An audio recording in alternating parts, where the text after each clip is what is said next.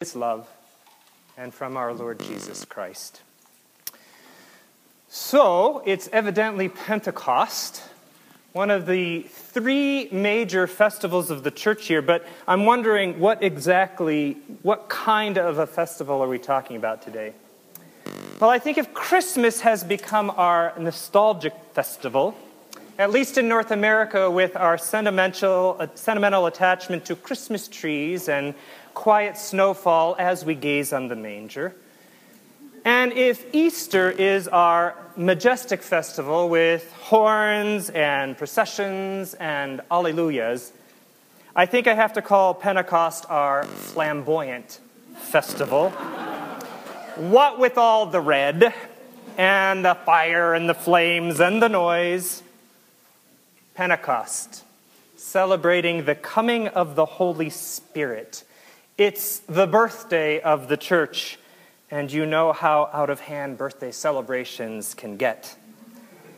Pentecost is all about energy, which is why this action packed text from Acts is always, every year, a part of this celebration. From the sound of the rush of a violent wind filling the house to those tongues of fire on the heads of each of the faithful, to this cacophony of sounds as people start speaking in different language, to the wonder that's expressed when people hear what's being said in their own language. But it doesn't end there. No, there's this pushback from the crowd, this jeering of those watching. Oh, look at those drunks and Peter's break into the crowd because I have something to say speech that starts with drunk. Give me a break. It's only nine in the morning. Let me tell you what's really going on.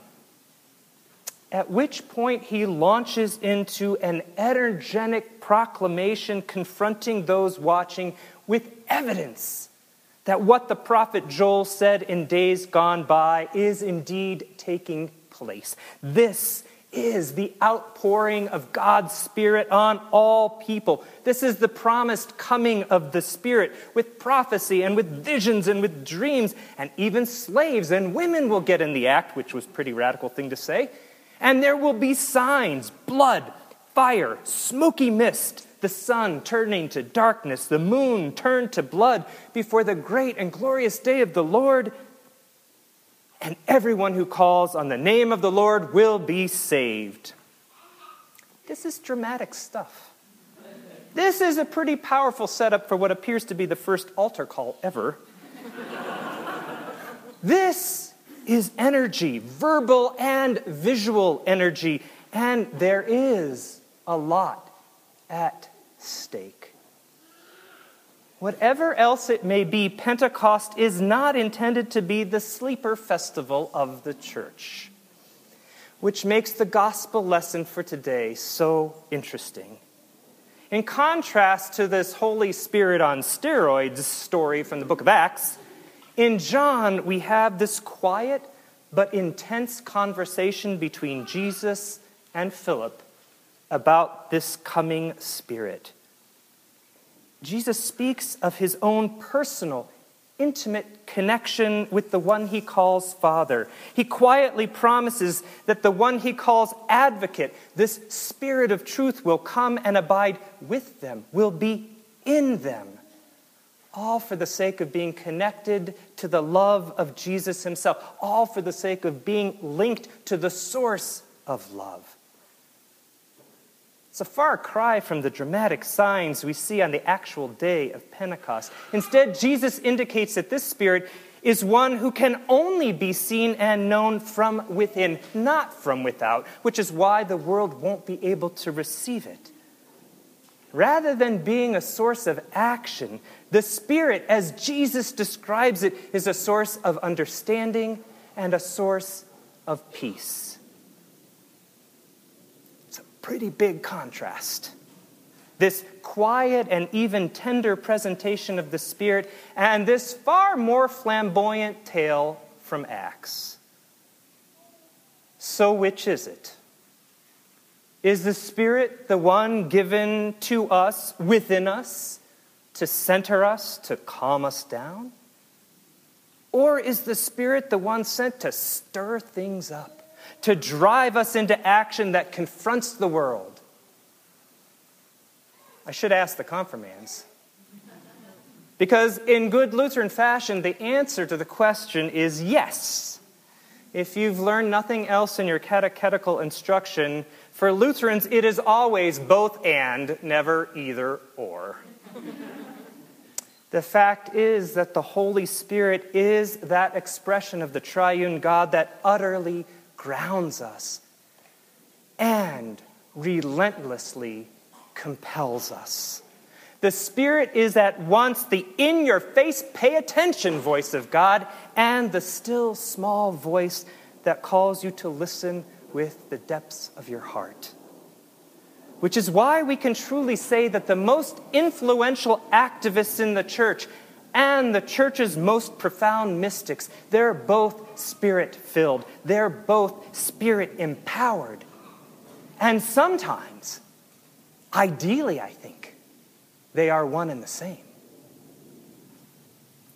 On this day, when we as a community stand with brothers and sisters as they publicly commit themselves to living in the covenant that God makes with all of us in baptism, note again how we describe the essentials of this life of faith.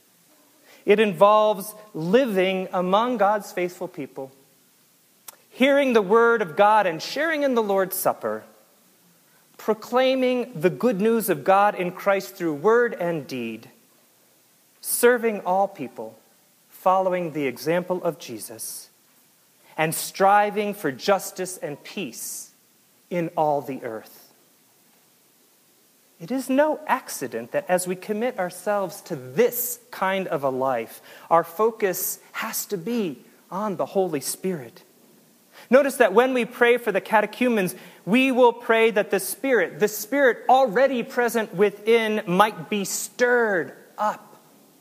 Stirred up within them for the sake of this life of faith. Stirred up together with all those gifts that the Spirit so abundantly provides. Stirred up so that each might be empowered to live in bold service, in clear witness out there.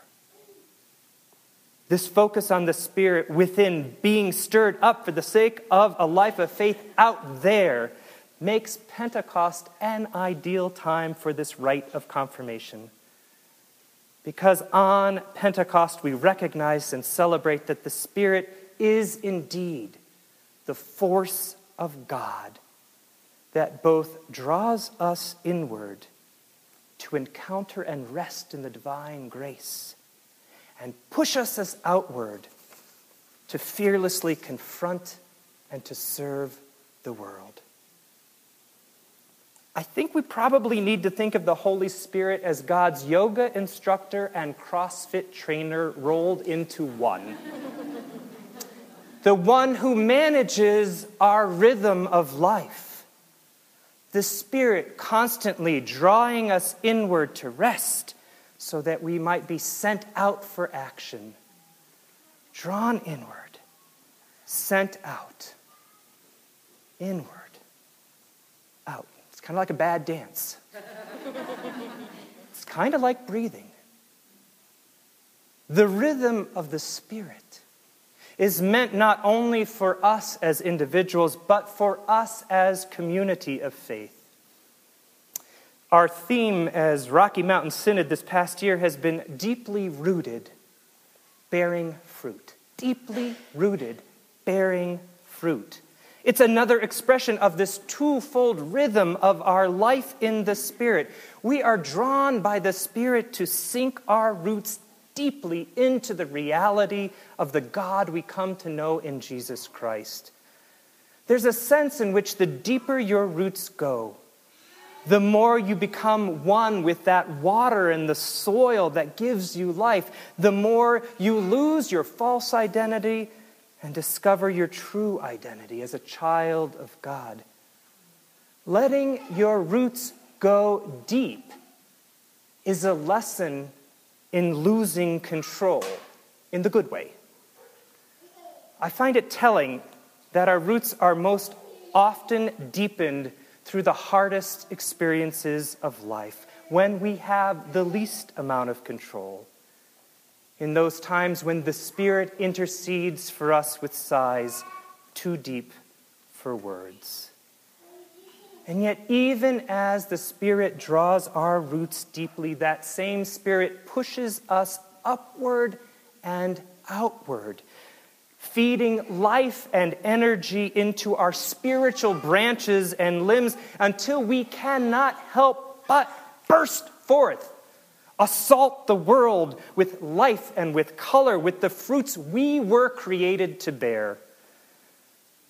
A tree deeply rooted by the Spirit will bear fruit by the same Spirit. And it will be in your face, hard to ignore, needed fruit. It will be fruit that changes the playing field, fruit that transforms the world, because it doesn't belong to us. It's not shaped by our agendas. No, this truly is the fruit of God's Holy Spirit. And we, as the church, are the broken but blessed vessel by which the Spirit chooses to share that fruit with the world. You and I are the raw material out of which the Spirit creates the living body of Christ, called to speak and to listen, called to serve and to love.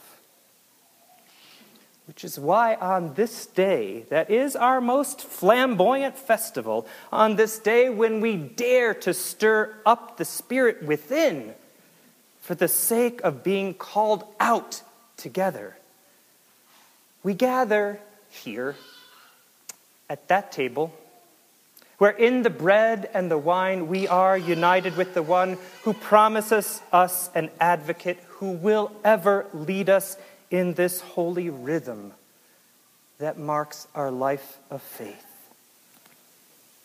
Drawn inward, sent out.